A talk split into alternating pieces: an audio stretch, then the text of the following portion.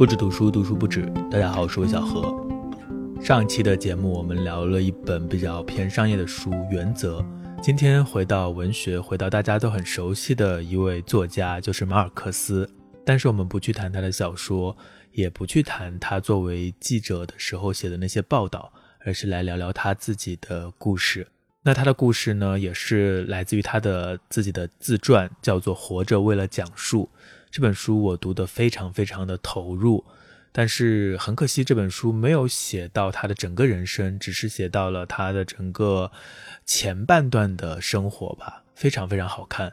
今天的节目就来和大家分享一下这本书《活着为了讲述》，来聊聊马尔克斯的成长经历。如果你打开《活着为了讲述》这本书的话，第一句话是“妈妈让我陪她去卖房子”，嗯，这句话就很勾引人，想要看下去。这一天是一九五零年的二月二十八号。这个时候，马尔克斯不到二十三岁，念了三年法律，但是刚刚辍学。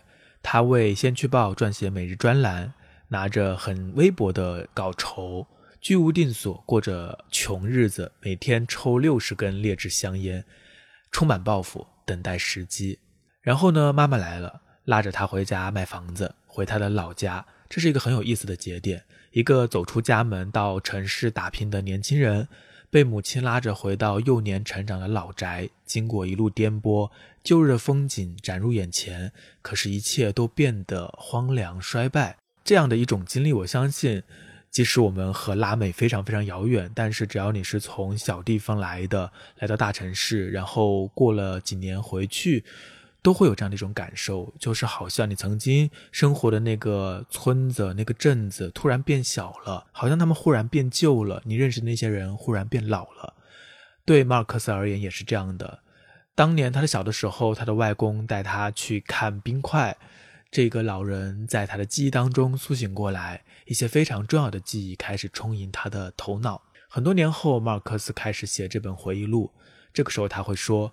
这趟短暂单纯的两日之旅对我来说意义重大，纵使长命百岁，埋首笔耕也无法言尽。如今我已经七十五岁出头，我知道那是我作家生涯及我一生之中最重要的决定。为什么这么重要？因为这趟旅程让他更加打定主意成为一名作家，让他发现了那个日后反复出现在他作品里的马孔多，发现了上校的老宅，发现了自己真正想写的东西。马孔多其实是一个香蕉园，在这趟回乡的火车上，他看到了这个名字。在百科全书中，这个名词是一种热带植物，不开花不结果，木质轻盈多孔，适合做独木舟或者厨房用具。这就是马孔多的一个原始意义。但是在这里，它曾经是一片香蕉园。后来他在好几本书里把它当做虚构的证明，而小说里的马孔多的原型正是他们这一次的目的地。也就是阿拉卡塔卡，阿拉卡塔卡和马孔多一样，经历了好几代人的风雨。一九零零年，阿塔卡塔卡的人口只有几百人，分散在乡间河畔，就像《百年孤独》中的老何塞阿尔卡迪奥布恩迪亚刚刚建立马孔多的时候那样。到了一九一三年，增加到了三千人，在那之后，人口于二十世纪二十年代骤增到一万人。一九二八年十一月十二日。在这一片香蕉园、香蕉区，有三万名工人罢工。这片香蕉园其实是美国人办的，当然工人都是当地人。那这个资本家和工人之间发生了冲突，在这个时候就发生了军队杀死工人的事件。当时马尔克斯才一岁多。这一事件之后，美国人撤退了，阿拉卡塔卡开始了漫长的衰落。而这段时期正好是马尔克斯的童年。我们作为读者，跟随马尔克斯就地重游，只要我们看过《百年孤独》，就会立刻发现，哇，原来有这么多的相似之处。原来很多很多的你在小说中读到的东西都有原型。比如说，阿拉卡塔卡的街道当中也种着巴旦杏树，他的外公马尔克斯上校也会做小金鱼，外婆真的曾经靠卖小动物糖果赚钱养家，上校真的曾经在决斗中杀过人。为了应付马尔克斯的妈妈的同学来玩，家里的杂物间真的曾经放过七十个便盆。上校婚前婚后真的有九个私生子，并且在同一天来到家里。家里也真的有一位女总管嬷嬷，七十九岁的时候以处女之身与世长辞。马尔克斯的妹妹马尔戈特被带到外公家的时候，真的吃土。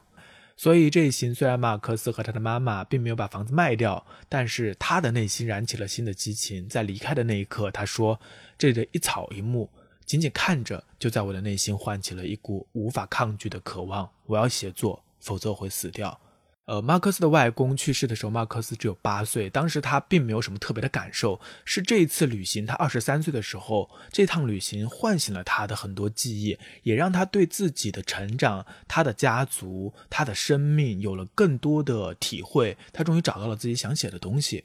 那马尔克斯可以说是一个地道的留守儿童，因为他出生没多久，他的父母就外出工作，把他留在了外公外婆家。那个时候，他的父母住在巴兰基亚。外公有时候会带他去看他的父母，但是待几天就会走。那段记忆对他而言是支离破碎的啊！我相信，对于八零后、九零后的年轻人来说，其实这种成长经历，很多人应该会有同感的。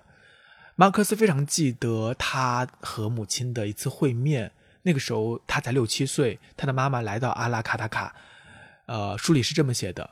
我突然进去，大家都不说话了。我呆呆地站在门口，认不出谁是我妈妈。直到她张开双臂，她将我拥入怀中，身上散发着那种永恒不变的特殊的味儿。我知道我该爱她，但我做不到。负疚感袭来，我身心俱伤。这是当时六七岁的小马尔克斯和他父母之间的那种陌生，但是又有些伤痛的关系。十一岁的时候，他终于回到了父母身边。一开始是和父亲一起在巴兰基亚开药店。然后妈妈带着其他孩子前来汇合。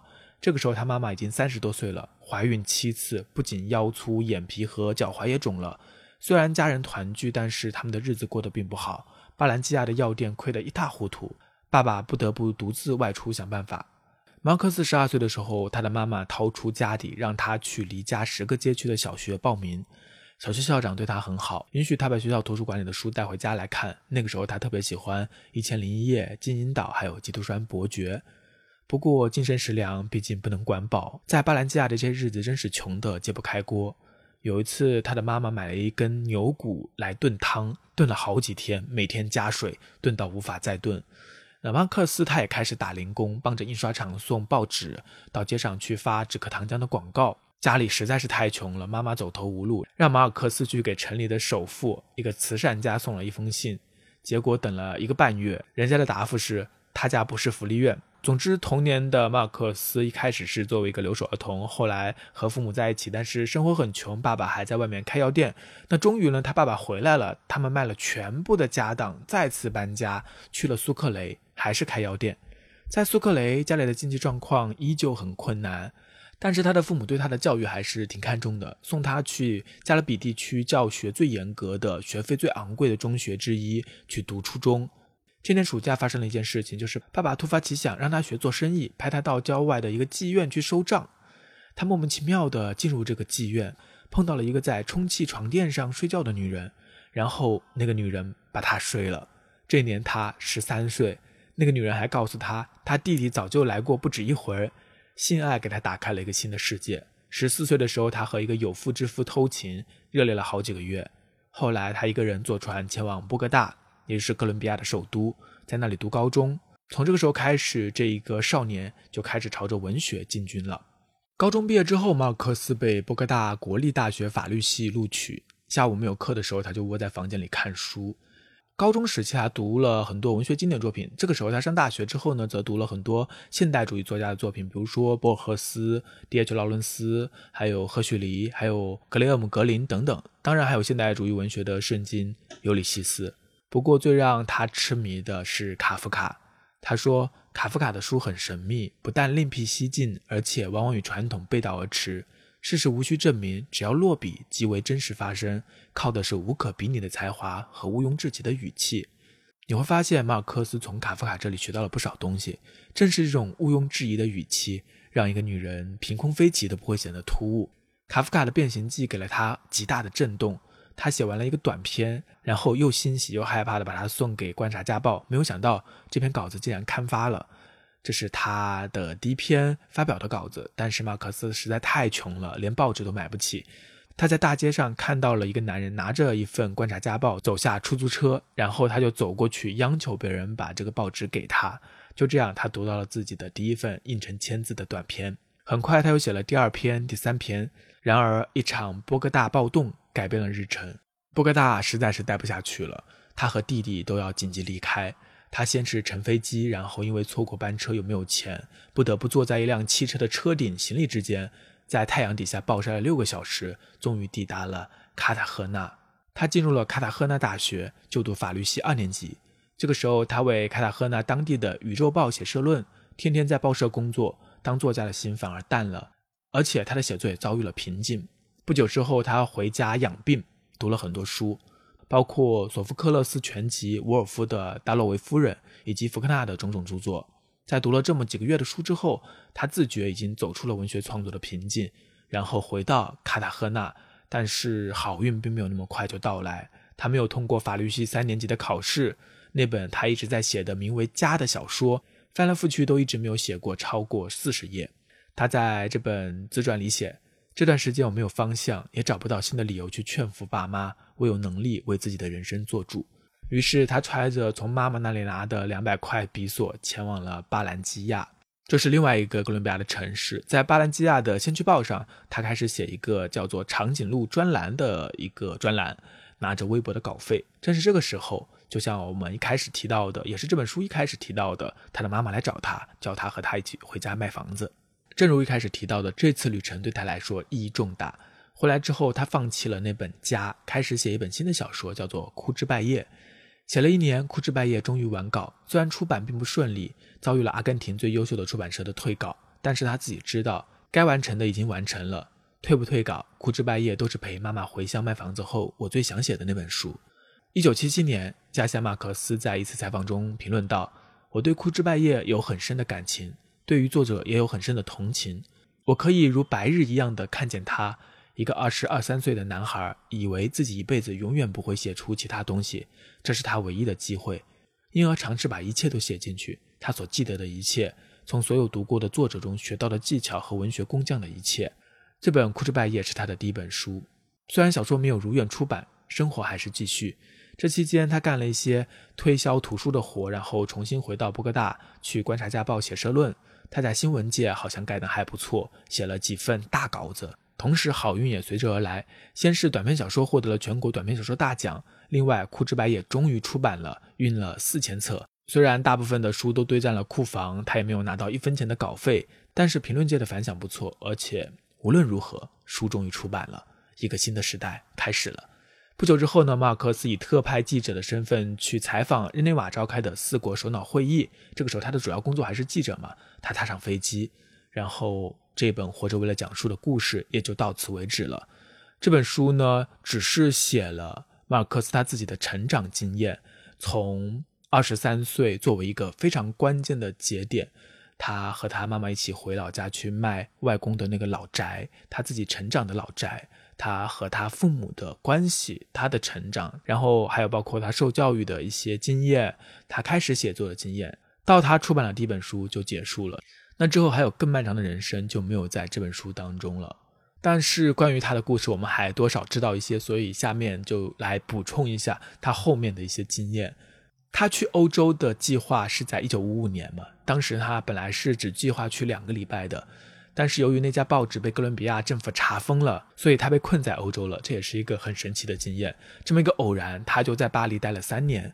这三年，他上了电影导演课程，给媒体写稿，创作了《恶时辰》，还有没有人给他写信的上校。《恶时辰》和没有人给他写信的上校都以他曾经，呃，那个苏克雷的那个镇为原型。后来的一桩事先张扬的凶杀案也脱胎于此。